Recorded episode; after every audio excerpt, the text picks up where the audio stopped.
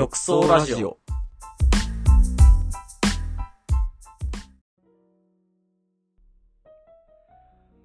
はい、どうも皆さんこんばんは。極総ラジオのみゆきうえです。今の時刻が12月26日の23時12分にちょうどなったところですね。あの2022年のまとめをやっていければいいなと思っております。はい。で、最近レコードプレイヤーを買いましてですね、その、まあ結構好きなビル・エヴァンスっていう方のもうめちゃくちゃ有名なワルツ・フォー・デビーの入ってるアルバムを流しながらの収録をやっていこうかなと思っております。あの、著作権的にどうなのかはちょっとわかんないので、もしかしたら、ね、収録自体がお蔵入りになって、ちょっと締めの収録なのに聞けなくなっちゃうっていう可能性もあるのと、まあ、あとそもそも、俺には聞こえてるんですけど、このマイクには入ってなくて、全く聞こえてないっていう可能性もあるので、まあ、そうなったらそうなったでいいかなとは思っています。はい。レコードプレイヤー買ったんですよ。本当に11月の終わりぐらいに。めちゃくちゃ最近なんですけど、いいですね。ちょっと、手入れの仕方とか、これでいいのかみたいな部分は結構あるんですけど、いいやつってめちゃくちゃ高かったりするじゃないですか。何がいいのかどうかもわかんないんで、とりあえず僕は、ブルージャイアントっていう漫画あるじゃないですか。映画化がこの前発表されて、まあそれの2019年ぐらいですかね、コラボして、で、スケボーの特別なイラストが描かれたデッキと、あとレコードプレイヤーと、もう一つなんかあった気がするんですけど、スケボーのデッキはそのコラボの発表があった19年ぐらいの時に、スケボーとか好きだったので、ちょっとこれは買おうと思って買ったんですけど、ちょうど11月の終わりぐらいに、それをレコードプレイヤー欲しいなと思いつつ、あ、そういえばブルージャイアントのやつあったやんと思って、当時の販売価格は確か2万弱とかだったんですけど、今中古で3万ちょっとぐらいで買いましたね。まあ、レコードプレイヤーとしての質はちょっと他のプレイヤーは持ってないんでわかんないんですけど、個人的には結構満足して、年の中でもいい買い物だったなと思ってますね。で、まあなんかその話をしといて、スギちゃんいないじゃんっていうことなんですけど、まあ、ちょっとスギちゃんは忙しいらしくて、年明けぐらいまでちょっと収録する時間ないっていうことだったらしいので、スギちゃんファンの方には申し訳ないんですけど、しばらくというか、少なくとも今回は、ゆきう一人のお話になってしまいますということで、はい、進めさせていけいければなと思っております。まあ本当になんか今僕もアイス食いながらコーヒー飲みながらやってるので、皆さんも、まあこれがいつ上がるかわかんないんですけど、まあそうですね。年末のお休みの時か、年明けの、結構、意外と暇な時間あるじゃないですか。家族の集まりとか。ね。なんかそんな時間で、いろいろ暇つぶしすると思うんですけど、暇つぶしをするものがなくなったよ、みたいな時に、ふと思い出して、暇つぶしの中の暇つぶしみたいな感じで聞いてもらえればなと思います。はい。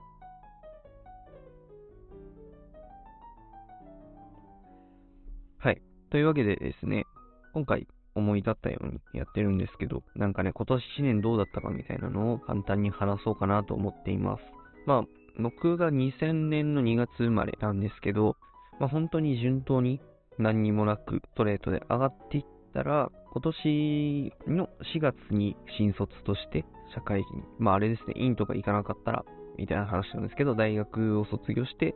そのまま会社に入社して、で、後で新卒として、入約まあ、1年っていうほどじゃないですけど、9ヶ月 ?8 ヶ月かまあ4月からなんで、4月12月の9ヶ月をやってきて、まあある程度の節目としてどうだったかみたいな部分もあって、結構いろいろ生活が大きく変わった部分があるのかなと思います。まあ僕はずっと東京、大学から東京にいたので、生活面、環境面の変化は大学から会社に入ったぐらいなんですけど、まあもしかしたらね、他のところから東京に行ったりとか、東京から他の場所に行ったりとか、もしくはいろんな場所からまた、あの、一人暮らし始めましたみたいな人とかもね、いるかと思うんですけど、なんかあるじゃないですか。新生活が始まると、一年というか、日々の流れがね、新しいことで覚えることたくさんだったりするので、結構充実したというか、濃密な一年だったなって思うんですけど、まあその感覚は確かにあるんですけど、本当に思い返すともう12月で年末かっていう気分の方がすごいでかいですね。なんかどっかで聞いたことはあるんですけど、人生の体感の半分はなんか19歳ぐらいの時だみたいな話を聞いたことがあって、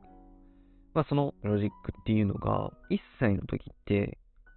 1年が1年分の1年、まあその1歳の時の1年なんで1分の1じゃないですか。ってなっていったら、2歳の時の1年って2分の1になっていって、ってなると、まあ、僕今20、22歳なんですけど、22歳の時の1年って22分の1ってなっていって、どんどんその数としては少なくなっていくよね、みたいな考え方で、まあ、寿命をどことするかみたいな話があるんですけど、まあ、19歳ぐらいが体感の人生の中の半分折り返し地点なんじゃないか、みたいな話を、いつでしかね、4, 4年前とかに見たような、聞いたような覚えがありますね。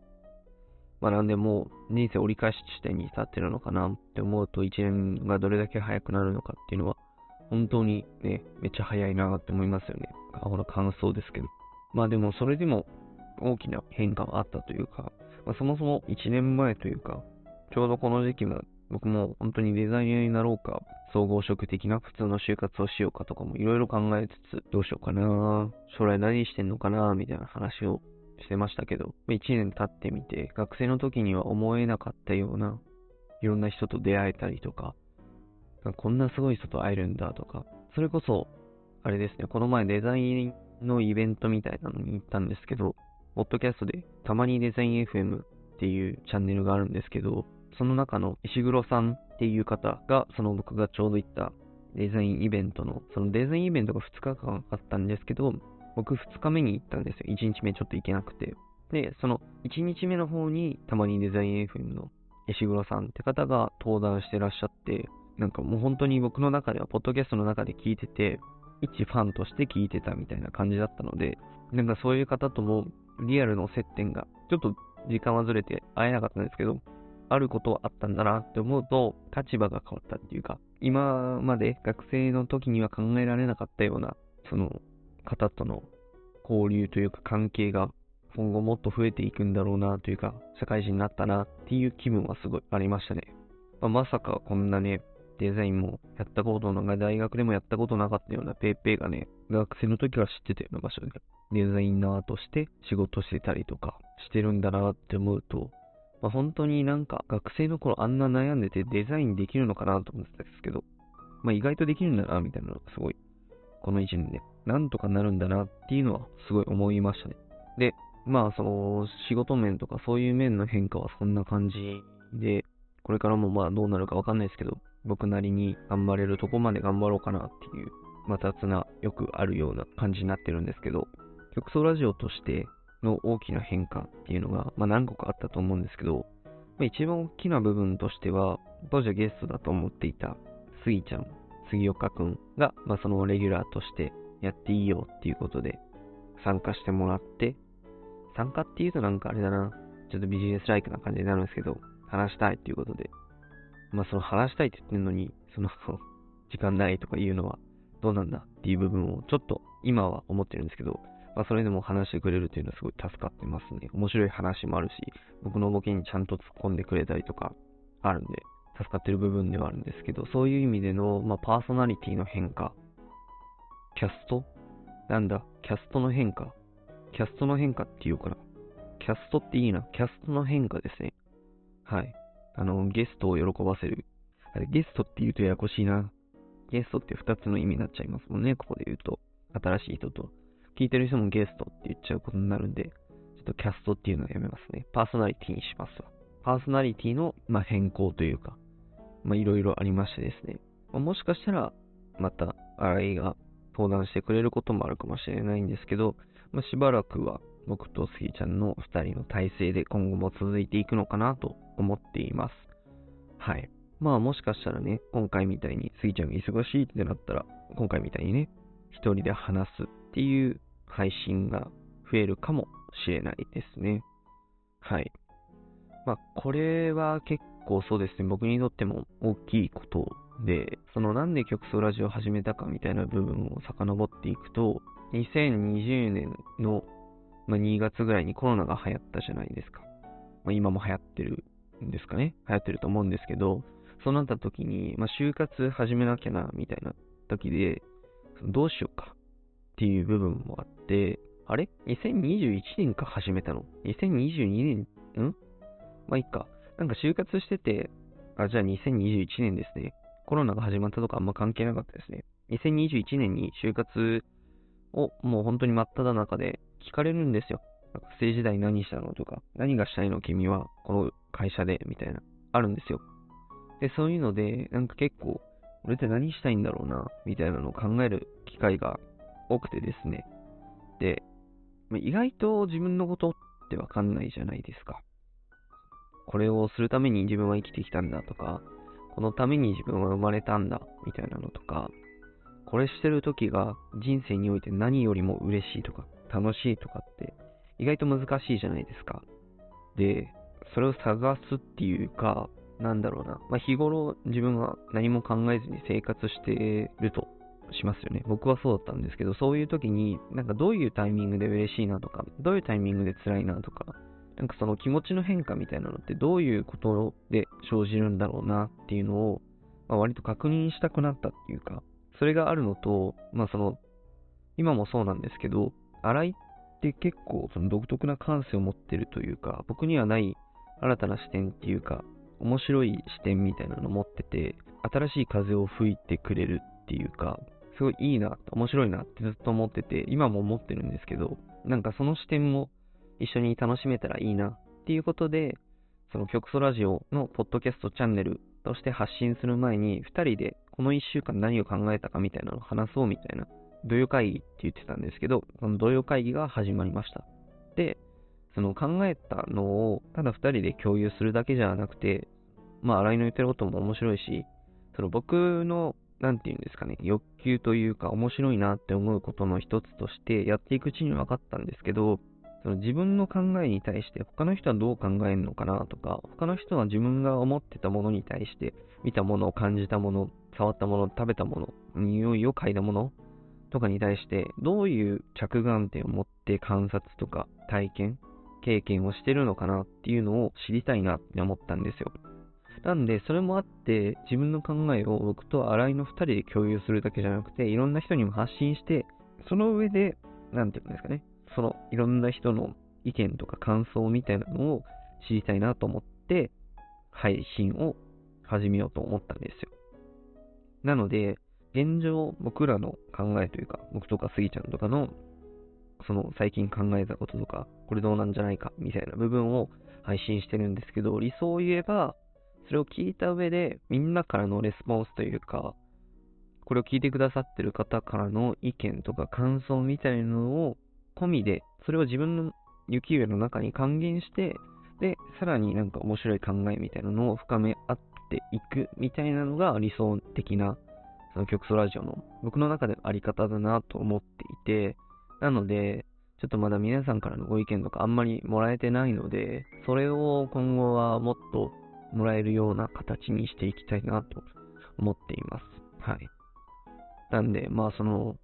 変化の2つ目というか、大きなものとして、ブログ機能のついたウェブサイトを作成したんですけど、それも、なんて言うんですかね、そのブログを見た人が自由に感想だったり意見とかを書き込めるようなコンテンツにしたいなと思って、そのブログ機能を作ったっていうのが始まりとしてはありますね。はい。で、根源的な部分というか、なんでそう思ったのかっていうので、漫画とか1話ごとに読めるサイト、サービスとかあるじゃないですか。うん漫画とか、うんプラスとか、うんインポケットとか、いろいろあると思うんですけど、そういうのって漫画を読むことだけじゃなくて、その1話終わった後に、他の人の感想を見て、ここにこういうもんが書かれてたんだとか、この主人公とか登場人物のこのセリフに対してこういう背景があったから、こういう意図があるからこういうことを言ったんだろうなっていうコメントあるじゃないですか。あ、それめっちゃ面白いなと思って、僕はなんかそういうのを全然考えずにサラサラって読んじゃって表面的な部分、ストーリーを追っていくみたいな感じになりがちなんですけど、そういうのじゃない部分としての見方とかをしてる人がいるんで、そういう見方を新しい視点というか、そういうのができてる人の意見を知れるっていうのがすごい面白いなと思ってるんですよ。で、それの別の例でいくと YouTube とかもそうじゃないですか。一つの動画に対していろんな人のコメントがあって、ここの二人がこういう話とか、こういう目配せしてるのが、なんかそういう考えがあるんじゃないかみたいなので、いいよねって言ったりとか、なんかそういうの僕全然気にせずに見ちゃうタイプなんで、そこ見れて、あ、確かに見返してとか、その、ここの秒数に行ってもう一回確認してみると、確かにこういうことしてるわ。全然気づかんかった。みたいなのがあると、すごい面白いなって思うんですよ。なんかそういうのがあって、僕は他の人の新しい視点というか、僕の中になかった考え方とか価値観みたいなのを知りたいなと思って、曲奏ラジオを今後も進めていきたいなと思ってます。なんで、まあどっちかっていうと僕はその配信者っていうよりは物語の起点となる人というか、まあ狂言回しであってるのかなみたいな立場。その、牛島くんで言う牛島くんみたいな。主人公としてずっと出てるわけじゃないけど物語のキーになる人みたいな感じの立ち位置として、なんかみんなの中の話のきっかけになるような人になっていって、その中でいろんな人の考えとかを聞いていければいいなと思ってます。はい。っていうのが、まあ、今後の展望というか、曲奏ラジオの発端からの、まあ、ちょっと達成はできてないんですけど、理想的なあり方っていう感じですかね。で、そのためのコンテンツとして、俺が最近何考えたのかみたいな部分を話したりとか、スギちゃんはどういうのに最近面白いなって思ったのかを話してもらうみたいなのもやってますね。そんな感じですね。うん。なんかこんなに長いことを一人でずっと話すっていうことがなかったんで、面白いのか、ちゃんと聞き取れるのかどうかわかんないですけど、うーん、なんか最近あったことの話とかもすると、あの、ブログ機能を作ったはいいんですけど、なんか作ったら満足しちゃって全然書けてないなって思うんで、なんか難しいんですよね、ブログとか。この配信もそうなんですけど、なんかこれについて話したいなって思うのって大抵話せない時なんですよ。例えば電車乗ったりとか、自転車乗ってたりとかした時に何かを見たりとか、コンテンツツイッターとか見て、あ、これなんかちょっと面白そうみたいな思うじゃないですか。ってなってちょっとメモるんですけど、そのメモって満足しちゃうというか、そのテンションというか、その時のモチベーションのまんま帰ってじゃあマイクつなげて準備して収録しようとか、スイちゃんスケジュール合わせてこれについて話そうとかを、なかなかいけないんですよね。だからそこをちょっとね、もうちょっと話せるような、話せるというか、ブログとして落とし込んだり、できるようなモチベーションというか高めていければいいなっていうのは、うん、ありますね。難しいですね、なかなか。仕事をしてるとね、仕事終わった瞬間になんか息が切れるという、こと切れるというか、何もしたくなくなっちゃうんですよね。そうなんですよ。なんかどうせ YouTube とか見てね、2、3時間時間溶かしてるんだろうなって思いつつ、もったいないなって思いつつやっちゃいますよね。そういう意味でいくとなんか YouTube とか TikTok とか Twitter とか Instagram の中毒性というか、無意識にやっちゃう感じっていうのはほんとすごいですよね。で、あと何があるかなまあ今年大きいことでいくと、あれですね、 Creepy Nuts がオールナイトニッポンゼロをやってたんですけど、4月ぐらいからオールナイトニッポン一部に昇格したっていうことで、1時間半だったものが2時間になりましたね。おめでとうございます。なんか僕がおめでとうございますっていうのもあれですけど、僕がそのラジオというか、ポッドキャスト配信にしようって思ったのも、あの二人の、なんか全然お笑いとかを本業でやってない人だし、まあ今もなんか副業としてもやってないと思うんですけど、そういう人たちの話としてもすごい面白いなっていう、そのヒップホップの曲紹介っていう部分ですごい興味深い笑いっていうのをその提供しつつ、掛け合いとしてもファニーな部分としての面白さもあるっていうのが、なんか僕の中ではすごいバランス取れてていいなと思っていて、その観点でいくと、佐久間さんのラジオも、まあ、ちょうどウエストランドさん出てちょっと話題になってるんですけど、佐久間さんのオールナイト日本ゼロも、なんていうんですかね、業界人というか、テレビの本当は裏側にいる人の考え方みたいなのも知りつつ、ちゃんとファニーな部分の笑いみたいなのもあって、僕的にはすごい満足度が高い話になってて、あの二人、あの二組、二つの番組は毎週聞いてるぐらいのなんか満足度が高い、ああいう番組みたいなのを今後も作、今後もっていうか、あの、一回も疲れ作れたと思ったことはないんですけど、そういうエピソード、話ができたらなと、あの目標にしている2つの番組にではありますね。あの感じを、ね、目指して今後も活動を続けていければいいなと思っています。はい。まあそんな感じなのかななんだろうな。皆さんも今年1年どうでした ?2022 年。まあ何かあったかって言われるとなかなか思い出せないですよね。なんか個人的にはまだ9月ぐらいの気分なんですよね。半袖からちょっと寒くなってきたかなぐらいの感じで、秋とかももうほぼなかったですし、気づいたらもう秋終わって冬みたいな。は？って感じですよね。えー、秋っぽいこともしないし、冬っぽいこともしないし、夏っぽいこともしないし、夏っぽいことって何なんだろうな。まあいいか、人それぞれですもんね。夏っぽいこと何かとか。まあその、やりたいと思ったことが皆さんできてたらいいですね。ま、もしくはできてないとしても来年できるような感じで頑張っていけるといいですね。はい。で、まあその、前の話なんですけど、毎年12月に入ると、と Spotify とか Apple Music とか YouTube Music なのかな ?YouTube Music とか、今年1年あなたはこういう曲を聴いてましたよ。こういう系統の曲が多かったですよ。このアーティストの曲が多かったですよ。みたいな、その集計、統計情報みたいなのが出るじゃないですか。で僕は今まで洋楽とかを聴くことが多くて、まあそれも特定のアーティストっていうよりは、チャートとかで上位にあるようなやつをひたすら聴くみたいなのが多かったんですけど、今年は日本の曲を聴くことが多かったですね。まあその原因として2つあると思っていて、1つは Apple Music で僕は普段音楽を聴いてるんですけど、毎週金曜日にあのミノミュージックのミノさんがパーソナリティを務めて、東京ハイウェイラジオっていうミノさんが選出したオルタナティブな感性を持った曲を紹介するっていうラジオ番組があるんですけど、それを割と聞いてて、その中で日本語の曲が多かったので、その曲をひたすら聴くっていうのをやってたのがあって、日本語の曲を聴くことが多かったのかなと思ってます。で、まあその中でも、僕は今年、パンピーさんの曲を聴くことが割と多くて、まあその中でも、僕もともと星野源さんが好きだったので、星野源さんとパンペイさんの晒し者っていう昔の曲なんですけど、それをもうずーっと聴いてましたね。そうですね。僕、瀬戸内海っていう漫画が好きなんですけど、瀬戸内海の作者の小野本和也さんっていう方が脚本をしたホットタクシーっていう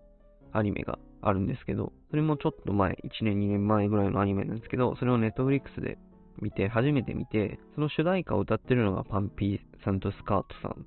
て方が、オトタクシーっていう曲を歌ってるんですけど、それもすごい聴いてましたね。なんでまあ、なんかパンピーさん一人の曲とか、単体の曲っていうわけじゃないんですけど、まあ、パンピーさんの曲を聴くことが多かったなと思ってますね。で、まああと、そのさっきのラジオの東京ハイウェイラジオっていうので取り上げられることが比較的多かったなと思ってるのが、ドングリスっていう二人組のチョモさんと森さんのユニットなんですけど、その二人は結構、もともと去年、一昨年ぐらいで YouTube とかで見てて面白いなっていうのもあって、個人的に注目してる二人組だったんですけど、いろんなところで出てきて、それこそ、ポップユーアーズとか、もう今年出てたのかな、も見て、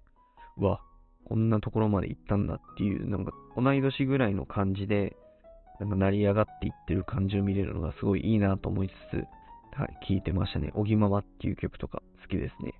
で、まあ、それが1個目の理由なんですけど、もう1個目の理由が、あの、もともと僕、なんか誰かの曲を深掘りして聴くっていうよりは、チャートから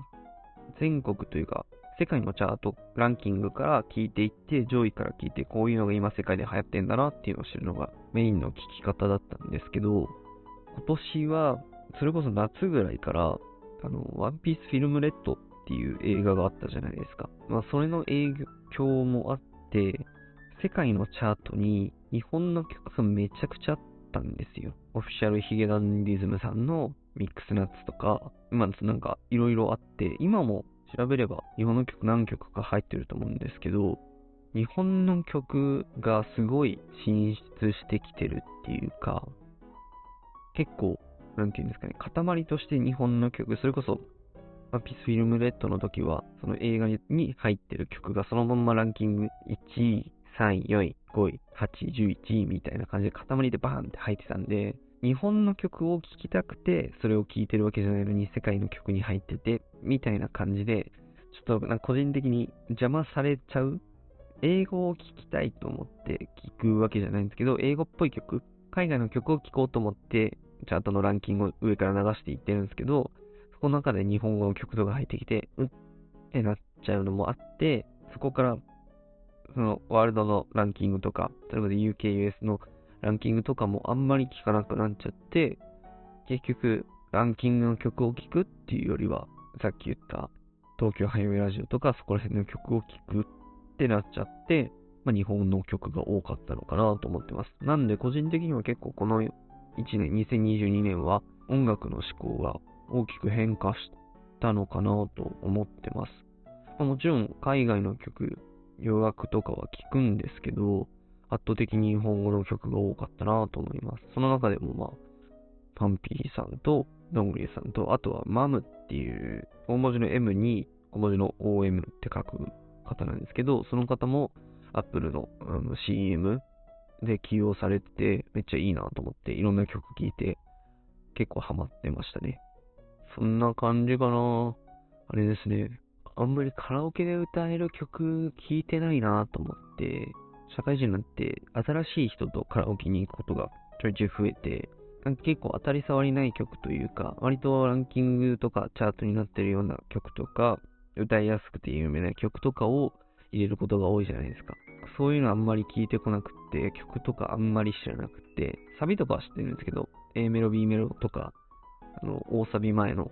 なんかよくわかんないけど、あの部分とかも歌えなくて、みたいな、歌える曲な、みたいな感じになっちゃって、歌える人だけで歌ってほしくて、聴いてるだけでも全然いいなタイプなんですけど、結構なんかその、回しながら歌っていくみたいな文化あるじゃないですか。それもあって、ちょっと、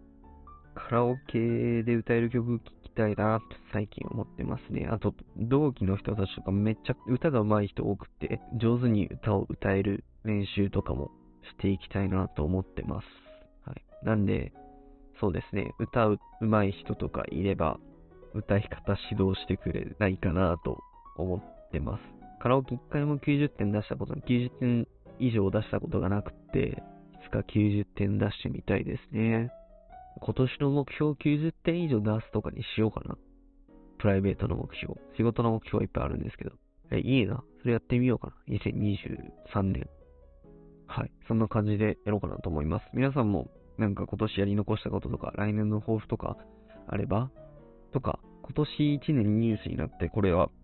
すごい自分の中に残ってますとか、これすごい面白かったですみたいなのがあれば、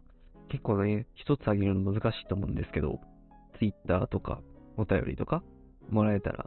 すごい嬉しいので、言ってもらえると助かります。で、合わせてですね、ぜひぜひっていう部分なんですけど、この曲奏ラジオに参加してくださる方とか、ゲストとして来てくださる方とか、他の部分で、それこそブログ書いたりとかする部分とか、ウェブサイトの運用だったりとか、あと何があるかな動画とか、なんかそういういろんな分野において面白いことをというか、なんかいろんなことをやっていきたいなと思ってるので、うん。あの、ゲストとして参加してくれるっていうことだけじゃなくて、SNS の運用とか、そういうなんか自分これやってみたいですみたいなものがあれば、ぜひぜひお手伝いしていただくというか、曲奏ラジオの場を借りて、やりたかったことの練習をしてみるみたいなのが、あの、希望があれば言っていただけると、一緒にやりたいなと思ってるので、はい。言ってもらえると、なんかこうやって言うと絶対言ってもらえないんだけど、なんか LINE とか Twitter とかで連絡もらえると嬉しいです。はい。うん。まあ、どれだけの僕が顔を知ってる人、どれだけ聞いてるかわかなわかんないんですけど、来年はこういう感じで、ちょっともうちょっと更新頻度も高めつつ、週1とか言っといて、結局月1とかになってるんで、頻繁にやっていければなと思います。あと、そうですね、こういう部分が面白いとか、こういう話もっと聞きたいとか、そういうのがあれば、ぜひぜひ聞きたいなと思ってます。僕らも結構手探りでやってて、僕らの何が面白いんだとか、どういう話がみんなにとって刺さってるのかなとか、いいなと思って聞いてもらってるのかなっていう部分があるので、なんかそういうのも含めてご意見いただけると今後の活動の参考にすごくなるので、お話をしてもらえるとすごい助かります。はい。というわけで、まあ、まだまだ話し足りない部分とかあるんですけど、今思いつく限りはなくなったので、一旦この辺りで失礼させていただこうかなと思っております。はい。2022年もありがとうございました。本当に皆さんお疲れ様でした。2023年もぜひぜひ曲奏ラジオを聴いていただけると嬉しいなと思っております。またその上で他の人に共有してもらったりとか、自分はこう思いますみたいなご意見、ご感想をお便りとかをいただければすごい嬉しいので、そういう環境が整えて皆さんと一緒に面白い新しい価値観を自分の中に入れることができるようなそういう枠組みを作っていければいいなと思っておりますので、2023年もぜひよろしくお願いいたします。雪上しかいないんですけど、あの杉岡も同じことを思ってると思いますので、ぜひよろしくお願いいたします。はい。それでは、これで失礼いたします。今年もありがとうございました。来年もよろしくお願いいたします。以上、クソラジオの雪上でした。